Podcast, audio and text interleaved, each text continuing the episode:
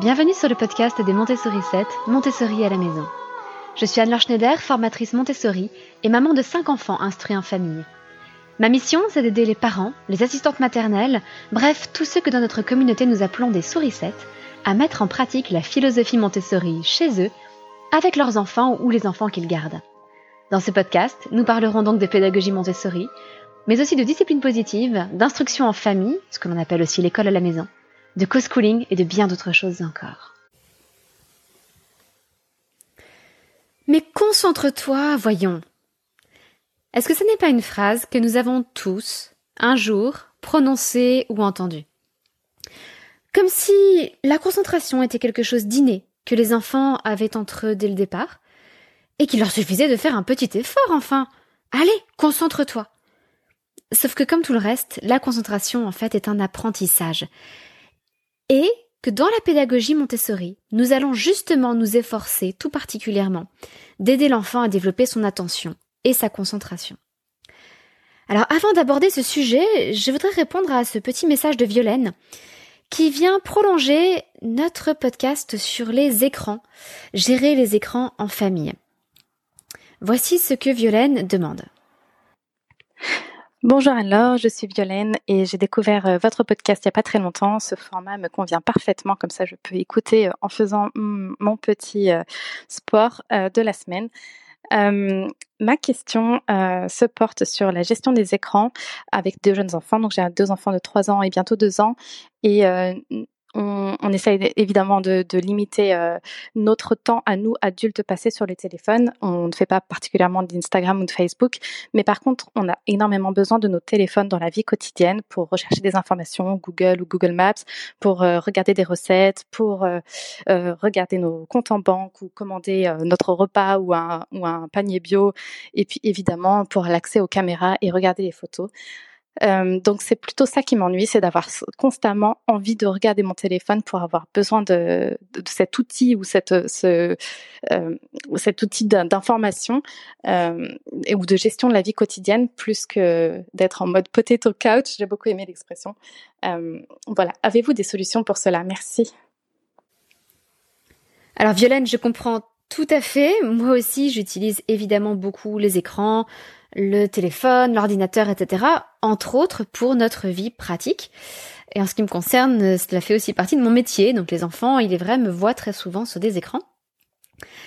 Les deux suggestions que je pourrais faire pour essayer de répondre à cette question, ce serait tout d'abord d'essayer de condenser les moments où l'on utilise le téléphone pour gérer la vie pratique, la vie de famille.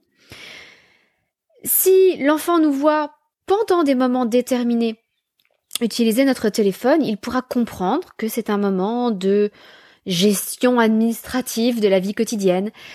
Et puis, c'est très différent pour l'enfant de nous voir prendre une heure pour répondre à des messages, pour faire notre déclaration d'impôt, pour toutes sortes de choses sur un ordinateur ou un téléphone, plutôt que de nous voir sans cesse, par réflexe, attraper notre téléphone dès que nous avons cinq minutes de répit. Et les enfants sont souvent le meilleur miroir de nos attitudes. Et je trouve assez remarquable qu'aujourd'hui, les plus petits enfants euh, prennent tout ce qu'ils peuvent parmi leurs jouets et s'en servent comme un téléphone. Le téléphone est l'un des nouveaux jeux d'imitation les plus fréquents chez les enfants. Et là aussi, hein, je ne me mets pas à part, euh, je ne m'estime pas plus raisonnable que la moyenne. Et euh, notre fille de deux ans et demi s'est emparée d'une euh, calculatrice de marchande, une petite calculatrice qui tient dans la main un petit rectangle, un petit parallélépipède, avec des boutons dessus, et elle appelle ça son phone, son téléphone. Donc oui, je suis tout aussi coupable que vous, Violaine. Euh, je comprends donc très bien tout ça. Je pense malgré tout que, encore une fois, condenser ces moments-là, les regrouper, peut avoir moins d'impact sur les enfants que si l'on a sans cesse le téléphone dans la main et que l'on est sans cesse les yeux rivés sur son écran.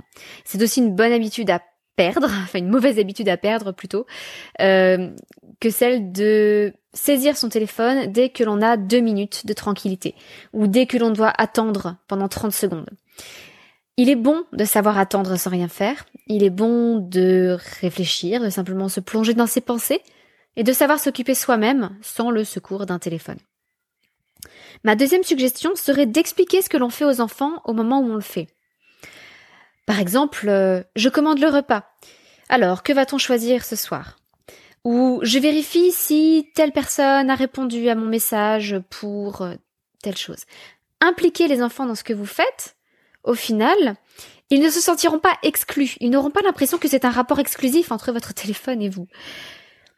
Très honnêtement, je le, vois aussi par rapport à mon métier. Les enfants sont curieux de savoir ce que je fais sur mon téléphone, de savoir ce que je fais lorsque je suis devant une caméra, et ils sont beaucoup plus compréhensifs. Ils admettent beaucoup mieux de me voir passer du temps derrière un écran s'ils savent pourquoi ce que je fais, ce que je prépare. Ils savent par exemple que j'enregistre des podcasts, ils sont respectueux du temps que j'y consacre et euh, ils font attention à maintenir le silence lorsque je le fais.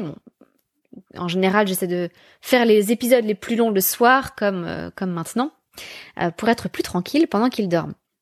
Mais donc, on peut tout à fait les impliquer dans nos petites activités du quotidien sur écran.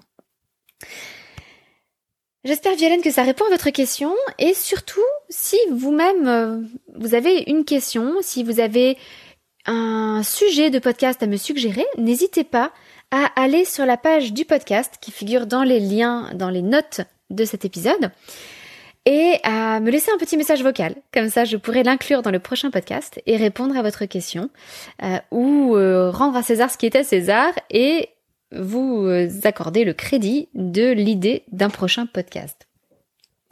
Je tenais aussi aujourd'hui à remercier Alex BL pour cet avis sur Apple Podcast.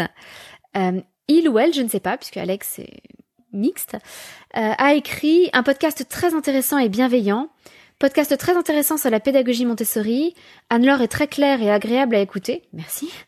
Elle nous apporte un éclairage bienveillant sur la pédagogie Montessori et l'IEF, sans porter de jugement sur les autres façons de faire.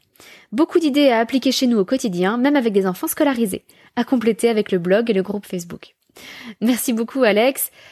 Je suis très heureuse que cette idée voilà, se transmettre à travers le podcast qu'effectivement, je ne porte aucun jugement sur les familles, quel que soit leur choix éducatif, tant qu'elles ont à cœur le meilleur intérêt de l'enfant. Euh, chaque famille a des choix à faire, que ce soit la scolarisation, que ce soit le co-schooling, que ce soit l'IEF, que ce soit la pédagogie Montessori ou autre chose, que ce soit un mode de parentalité ou un autre, encore une fois, tant que les parents sont de bonne volonté et qu'ils ont à cœur l'intérêt de l'enfant, pour moi, ils sont toujours les bienvenus dans la communauté des Montessori 7. Donc merci beaucoup Alex et je vous rappelle qu'il y a toujours euh, le concours pour le lancement de ce podcast qui a tout juste un mois. J'ai prévu un petit concours pour remercier toutes ces personnes qui justement mettent des avis sur Apple Podcast ou sur iTunes quand elles n'ont pas d'appareil Apple. Si vous avez un PC, vous pouvez très bien télécharger l'application iTunes et laisser vous aussi un avis. Et si vous le faites, si vous prenez quelques minutes pour le faire, eh bien vous aurez euh, une chance de remporter deux jeux de société que nous aimons beaucoup à la maison, qui s'appellent Dynastie, le temps des Mérovingiens, et Mystique, les saints de la légende dorée. Ce sont des petits jeux que l'on peut proposer aux enfants dès oh, 4 ans, je dirais, euh, et qui peuvent les intéresser encore jusqu'à 10 ans. à la maison, ça a du succès de 4 ans à 10 ans sans aucun problème. Je tirerai au sort le gagnant dès qu'on aura atteint 100 avis sur Apple Podcast ou iTunes. Donc prenez le temps de participer. Après tout, cela ne vous prend que quelques minutes et cela veut dire que vous avez une chance sur 100 de gagner. Euh, c'est amusant, il y a donc des milliers déjà de téléchargements de ce podcast seulement 40, euh, une quarantaine d'avis pour l'instant. Et c'est très révélateur, je trouve, de notre tendance à tous hein, dans la société actuelle. Nous sommes prêts à consommer, mais pas forcément à agir. Et alors, cela ne veut pas dire que si vous n'avez pas mis de d'avis sur le podcast, euh, vous êtes quelqu'un qui ne passe pas à l'action et qui fait mal les choses, pas du tout.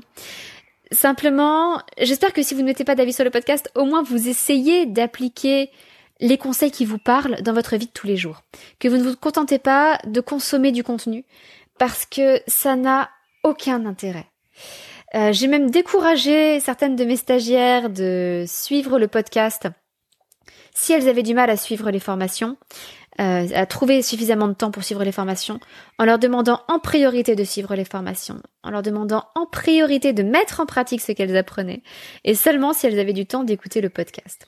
Donc je vous invite à réfléchir à ce qui vous parle dans les suggestions que je vous fais, à appliquer ce qui vous parle, et puis, si vous reste un petit peu de temps, ça me ferait très plaisir que vous preniez quelques minutes pour mettre un avis. Revenons-en donc notre idée de concentration. La concentration est bien l'un des fruits de l'approche montessorienne. Mais c'est quelque chose de difficile à développer. Et ça n'est pas quelque chose qui serait présent chez l'enfant dès le départ. Alors on dit souvent que les tout petits ont une capacité de concentration très faible. C'est à la fois vrai et faux. On donne des durées de concentration moyennes qui me laissent toujours perplexe. On dit souvent par exemple qu'un enfant en CP euh, n'a que 10 à 20 minutes de capacité d'attention. Ce sont des nombres qui me choquent profondément parce que j'ai déjà vu même des enfants de 3 ans passer trois quarts d'heure, une heure et quart, une heure et demie sur la même activité, dans une concentration parfaite et avec une attention soutenue. Donc oui, la concentration, l'attention sont souvent réduites chez le jeune enfant, mais elles peuvent se développer. Et on a tendance parfois à sous-estimer la concentration et l'attention dont sont capables les enfants de cette tranche d'âge-là. Évidemment, ce n'est pas parce qu'ils en sont capables qu'ils vont réellement en faire preuve. Donc nous allons aménager encore une fois l'ambiance, l'environnement, pour leur permettre de développer cette concentration et cette attention. Il faut dire que nous-mêmes adultes, soyons honnêtes, nous ne sommes pas très doués pour rester concentrés. Nous nous laissons attirer et distraire par tout ce qui passe, et pourtant nous demandons à nos enfants une concentration parfaite. Nous nous rendons bien compte pourtant que si notre environnement à nous n'est pas parfait, s'il y a un peu de bruit, s'il y a un peu d'agitation, si nous avons toutes sortes de pensées qui tournent dans notre tête, eh bien nous n'arrivons pas à rester concentrés. C'est la même chose pour nos enfants. À nous de préparer l'environnement. Alors cela passe évidemment par le calme, par le silence, par le respect du travail de chacun s'il y a plusieurs enfants qui travaillent en même temps. Mais nous devons aussi chercher plus profondément quelles activités proposer à l'enfant pour susciter son attention et sa concentration. Il y a en fait un, un cycle vertueux dans lequel on peut rentrer avec l'enfant. Si l'enfant est intéressé par une activité, cela va l'encourager à répéter l'activité. Et c'est par la répétition qu'il va développer son attention et sa concentration. Et une fois que sa concentration et son attention se seront développés un peu comme un muscle qui se renforce, l'enfant pourra l'appliquer ensuite à ce qui ne l'attire pas naturellement, mais dont il perçoit l'intérêt. Alors, je vais expliciter un petit peu ce cycle, ce cycle vertueux, ce cercle vertueux dans lequel nous pouvons essayer de rentrer. La première chose consiste à donner du sens à ce qu'on propose à l'enfant. Et vous allez voir que la concentration va venir de l'activité elle-même et non pas de vous-même, de votre effet sur l'enfant. Vous ne pouvez pas de vous-même susciter la concentration de l'enfant. Maria Montessori le dit très bien dans le tome 2 de la pédagogie scientifique. L'attention du petit enfant n'a pas été dans notre expérience retenue artificiellement par un maître, mais par un objet, comme si cet objet correspondait à l'impulsion intérieure de l'enfant, impulsion qui évidemment se tourne uniquement vers les choses qui sont nécessaires à son développement. Il faut donc, là je, je, ne cite plus, il faut donc que ce que nous proposons à l'enfant vienne le nourrir et répondre à ses besoins profonds de développement. Il est donc intéressant de partir des passions de l'enfant et de ses périodes sensibles. Et c'est ce que je vous disais justement dans l'épisode 14 de ce podcast. L'approche Montessori, par où commencer? Si nous partons des passions, des envies, des centres d'intérêt de l'enfant et de ses périodes sensibles, pour lui proposer des activités, nous avons plus de chances de susciter son intérêt et la répétition de l'activité. Alors ça ne veut pas dire que nous allons toucher juste du premier coup. Il faudra fonctionner par essai et erreur, il faudra sûrement tâtonner un peu, mais nous allons sûrement, à force de tâtonner, faire mouche et trouver ce qui réellement va attirer l'enfant. Et c'est tout l'intérêt de la liberté de choix de l'enfant dans l'environnement montessorien. C'est-à-dire que nous allons lui proposer un panel d'activités avec suffisamment de diversité. Et nous allons le laisser choisir, aller vers les activités qui lui conviennent le mieux. Nous allons donc pouvoir observer l'enfant, voir ce qui l'attire, voir l'activité vers laquelle il retourne spontanément et l'activité qu'il répète. Et si l'enfant se contente de papillonner et n'arrive pas à se concentrer et à répéter une activité, c'est sûrement que nous n'avons pas encore trouvé la bonne activité. C'est difficile au départ. C'est une question qui revient souvent chez mes stagiaires d'ailleurs. Parce que au-delà de leur formation, de euh, leur entraînement pour présenter correctement les activités, eh bien au départ, comme tout le monde, elles doivent tâtonner pour trouver l'activité juste pour l'enfant.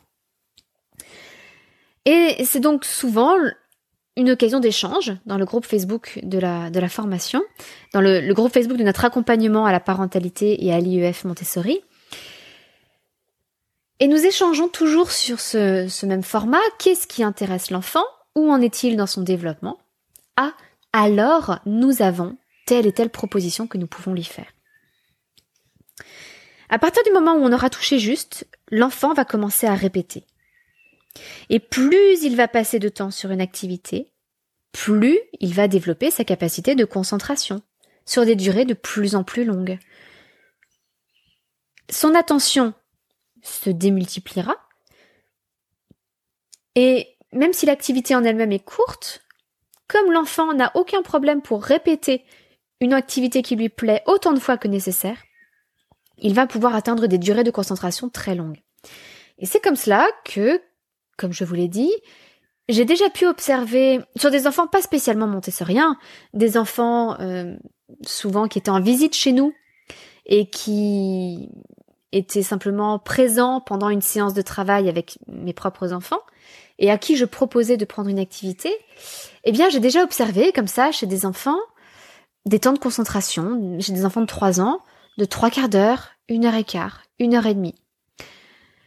J'ai vu en particulier un enfant habituellement très agité, qui avait beaucoup tendance à papillonner chez lui, à aller de jouet en jouet sans jamais passer plus de deux minutes sur chaque jouet. Eh bien, je l'ai vu passer une heure et quart sur le verset des grosses graines. Une heure et quart, sans lever la tête de son activité. Il était passionné et il a passé une heure et quart à verser d'un pichet à l'autre des pois chiches. Et il s'est entraîné longuement. Et il n'a passé qu'une matinée avec nous, mais je suis convaincue que ça lui aurait fait beaucoup de bien de pouvoir poursuivre ce travail régulièrement. Et s'il avait, s'il avait été mon enfant, s'il avait fait partie de notre groupe, euh, le, du groupe de mes enfants en instruction en famille, eh bien, j'aurais eu le sentiment d'avoir fait mouche et d'avoir ouvert la porte d'entrée vers la concentration. Certains enfants, cependant, n'aiment pas répéter une activité. Vous avez des enfants qui vous observent faire une présentation ou qui observent d'autres enfants faire le travail, qui prennent l'activité, la font très correctement du premier coup, et du coup, ils se disent qu'ils ont fait le tour de la question, reposent l'activité sur l'étagère et ne la reprennent jamais. Et vous avez beau tâtonner, vous avez beau proposer un large panel d'activités, ces enfants, de manière générale, n'aiment pas répéter. Et on les comprend. Il se trouve que chaque fois que vous leur présentez quelque chose, ils intègrent très vite ce qu'il y a à intégrer. Ils absorbent très vite et ils reproduisent très bien. Donc en effet, pourquoi répéter? J'ai eu une petite fille en atelier, parce que est arrivé de proposer des ateliers Montessori à la maison, qui fonctionnait exactement comme cela. Une petite fille très sage, euh, qui avait trois ans, et à qui je pouvais proposer, présenter tout le matériel que je voulais, immédiatement elle le refaisait scrupuleusement, y compris des activités complexes, et elle allait le ranger. Et cette petite fille, qui à mon avis euh, faisait la joie de son enseignant ou son enseignante, était avait une très grande réserve. Elle restait assise sur sa chaise, ce qui à, trois ans est, un peu triste, je trouve, alors qu'on a la liberté de mouvement dans l'ambiance montessorienne. Alors que tous les enfants allaient et venaient, elle ne décollait pas de sa chaise.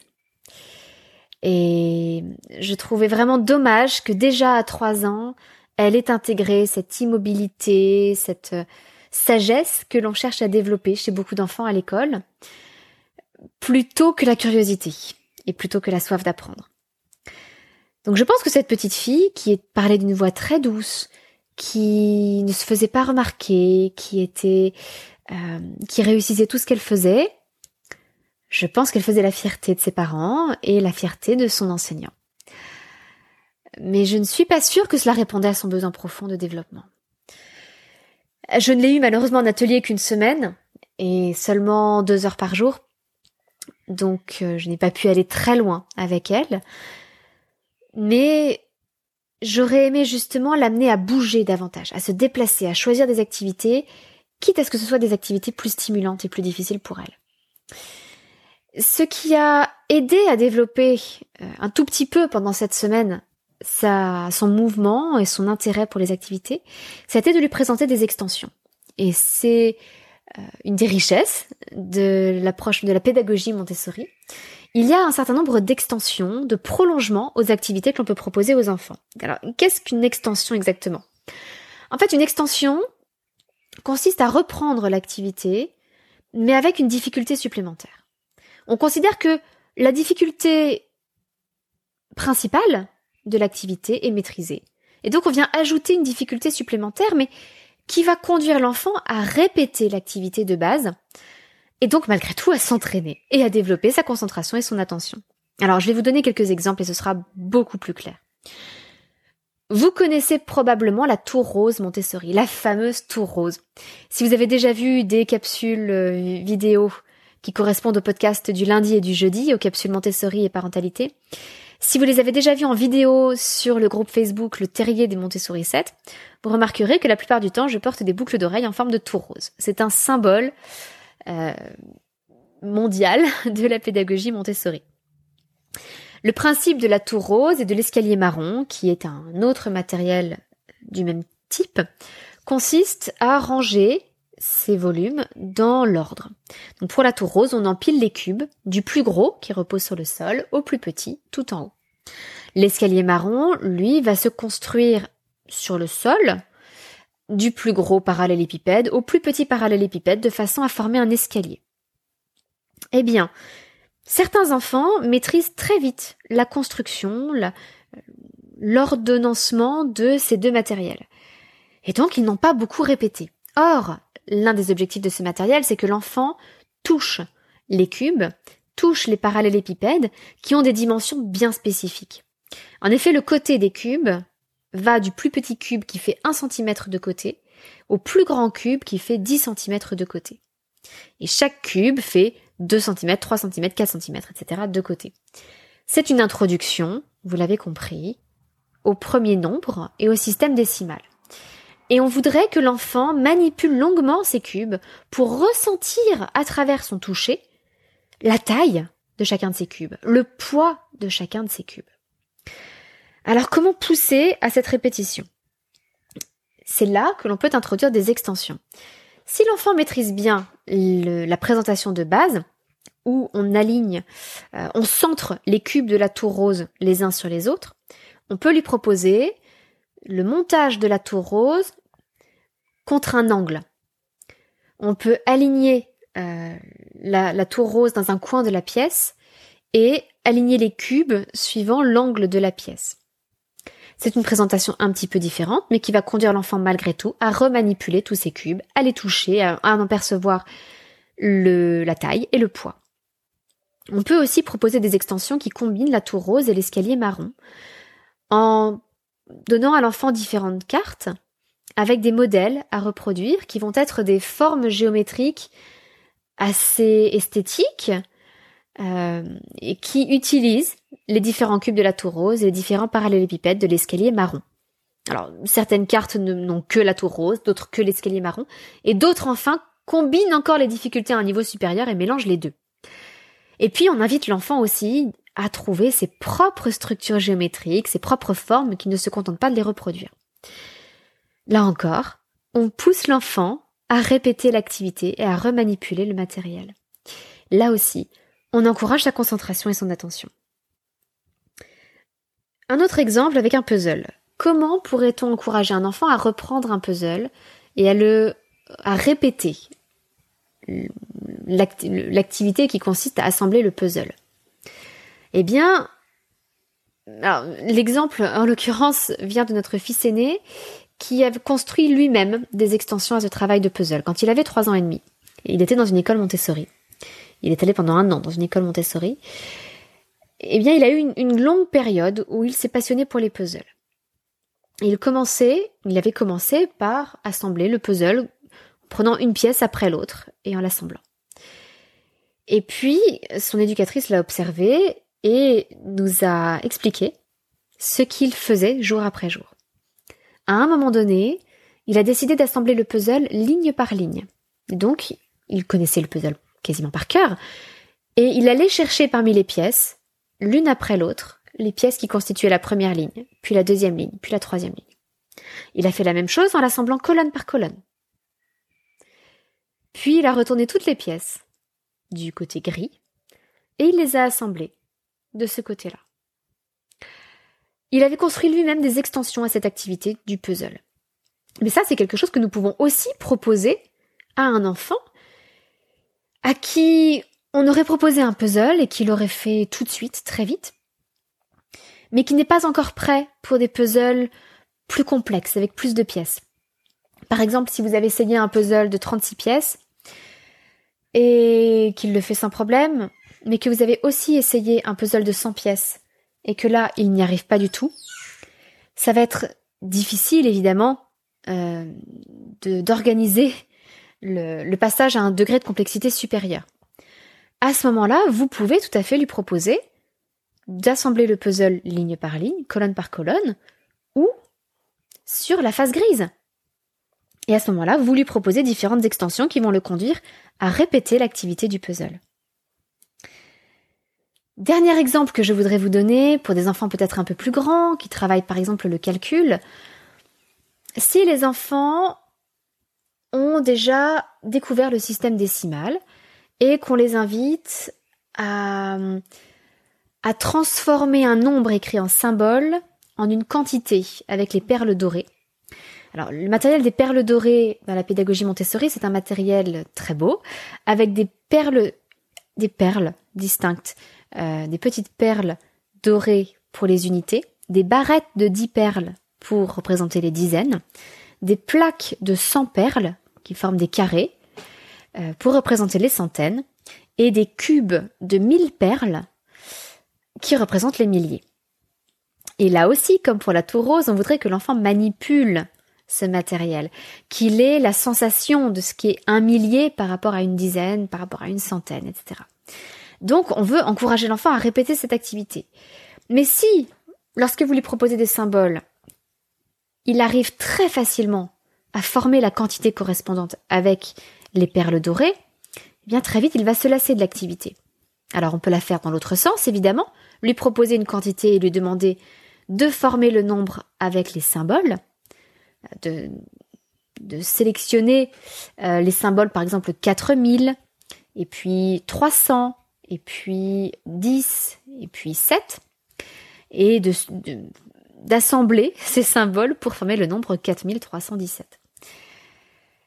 Eh bien, pour pousser l'enfant à aller un petit peu plus loin, on peut rajouter une difficulté en allant s'installer avec les symboles de l'autre côté de la pièce et en laissant les perles dorées dans un, autre coin.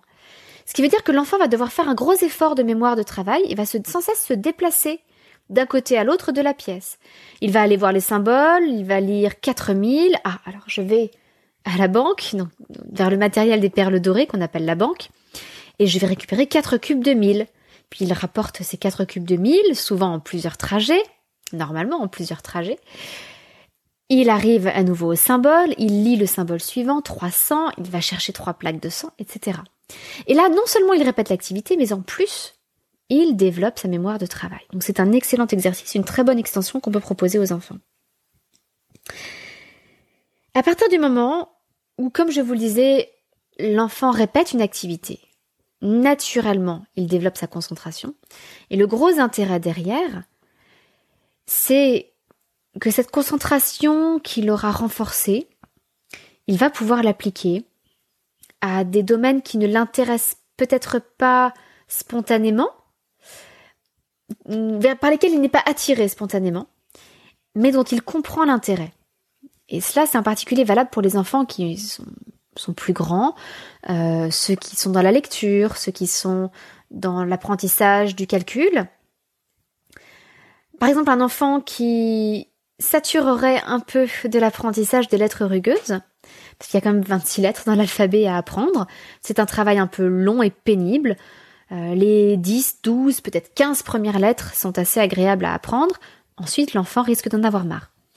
Mais s'il a développé cette capacité de concentration sur des activités comme les activités de vie pratique, eh bien, il va pouvoir appliquer cette concentration à condition, et j'en reviens à ce que je disais au tout début, qu'on donne du sens à ce qu'il apprend. Par exemple, on peut lui montrer une petite histoire que l'on a envie de lui proposer en lecture, mais qui comprend la lettre K. Et on peut commencer à lire le titre avec l'enfant, qui va lire par exemple le kimono, et il va s'apercevoir qu'il ne connaît pas cette lettre. ah mais alors il faut qu'on poursuive notre travail sur les lettres rugueuses. Et comme l'enfant a désormais dans sa, sa boîte à outils une capacité de concentration plus grande, eh bien il va pouvoir appliquer cette concentration à la suite de l'apprentissage des lettres rugueuses parce qu'on lui aura montré que cela a un intérêt et que cela a du sens. Et même si ça n'est pas directement l'activité des lettres rugueuses qui l'intéresse et qui l'attire, il est attiré par l'histoire qu'il va pouvoir lire une fois qu'il aura appris cette lettre rugueuse qui est le K, la lettre K. Voilà donc pour aujourd'hui sur ce sujet fondamental. J'espère que euh, si vous débutez dans la pédagogie Montessori, je ne vous ai pas trop perdu avec les exemples d'activités que je vous ai donnés. J'ai essayé de prendre des activités parmi les plus connues, euh, mais il est possible que vous ne les connaissiez pas toutes, ça n'est pas du tout un problème. Et j'espère quand même qu'en vous ayant donné plusieurs exemples, vous ayez, vous aurez pu comprendre ce, ce que je voulais dire. Comme euh, d'habitude, pour finir le podcast, j'aime bien vous raconter un petit peu ce qui fonctionne bien chez nous, ou les, les, choses qui nous ont marqué euh, les, derniers jours avant ce podcast. Et alors aujourd'hui, ce n'est pas une activité vraiment montessorienne dont je voudrais vous parler, mais il se trouve que nous avons été victimes d'un début d'inondation. Nous vivons à côté d'un lac qui régulièrement déborde et en l'occurrence, il y a eu une tempête de grêle et nous avons l'évacuation de l'eau s'est retrouvée très rapidement bouchée. Le lac à côté de chez nous a un petit peu débordé. Il y a surtout eu des, flots d'eau qui ont dévalé la pente euh, de notre petite allée qui, qui mène à un garage. Et le garage a commencé à être inondé. C'était le soir, nous avons réveillé les enfants. Et nous nous sommes tous retrouvés à éponger autant que nous le pouvions pour éviter d'avoir des dégâts, parce que nous avons déjà eu pas mal de dégâts en étant inondés il y a quelques années. Eh bien, malgré tout, ça a été un moment extraordinaire, un moment formidable. Et alors, comme je vous le dis, il y a quelques années, nous avions déjà été inondés. Et quelques jours après cette inondation, j'ai été interviewée sur un autre podcast euh, qui s'appelle Boss Mom, un podcast de maman qui travaille, de maman entrepreneuse, euh, pour parler de, euh, de comment on pouvait rendre nos enfants plus autonomes. Pour, expliquer comment on pouvait rendre nos enfants plus autonomes. Et à la fin du podcast, la, l'hôte du podcast m'avait demandé trois choses qui me rendaient heureuse. Et je lui avais dit en premier l'inondation. Alors là aussi, cette inondation en fait m'a rendue profondément heureuse. Pourquoi? Eh bien, parce qu'en fait nous étions vraiment unis. en famille. Euh, nous apportions tous notre contribution à notre mesure. Les enfants se relayaient. Euh, il y en avait toujours un qui restait au rez-de-chaussée pour euh, rester avec Étienne, notre bébé. Alors, notre fille de deux ans et demi a dormi pendant tout ce temps-là. Elle ne s'est pas réveillée, mais les trois, les trois plus grands sont venus nous aider à éponger. L'un d'entre eux restait avec Étienne et les deux autres venaient éponger avec nous et puis ils tournaient tous les trois pour pouvoir se reposer un petit peu. Et donc nous avons passé quelques heures à faire ça. Mais nous étions bien, nous étions motivés, nous étions ensemble.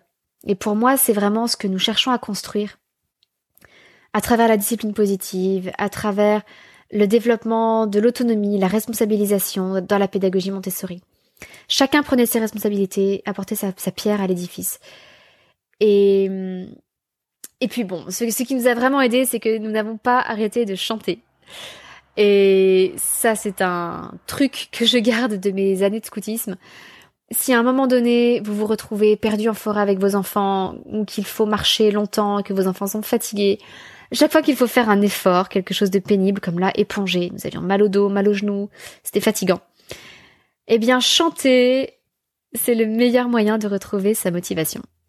Et donc, nous avons alterné entre les chansons de Disney, euh, les comptines, euh, les chansons traditionnelles françaises. Euh, voilà, c'était un excellent moment. Eh bien, je vais vous laisser là pour aujourd'hui. Je voulais simplement vous rappeler le concours pour le lancement du podcast. N'oubliez pas d'aller prendre quelques minutes pour mettre un avis sur Apple Podcast. Si vous avez un appareil Apple, ça vous prendra littéralement 30 secondes. Et si vous avez un PC, allez, ça vous prendra quelques minutes parce qu'il faut télécharger iTunes. Mais en moins de 5 minutes, ça peut être fait. Euh, vous me rendrez service, évidemment, puisque vous aiderez à faire connaître mon travail. Vous rendrez service à d'autres parents en leur disant euh, ce que vaut ce podcast, ce que vous en avez pensé. Et puis, vous aurez une chance de remporter deux jeux de société. Donc tout le monde est gagnant dans l'affaire. Je vous souhaite une excellente semaine. Je vous donne rendez-vous jeudi pour notre petite capsule Montessori qui portera sur la tranche d'âge des 6-12 ans et plus précisément sur l'éducation cosmique. J'ai hâte de vous y retrouver et je vous dis à très bientôt, votre petite sourisette, Anne-Laure.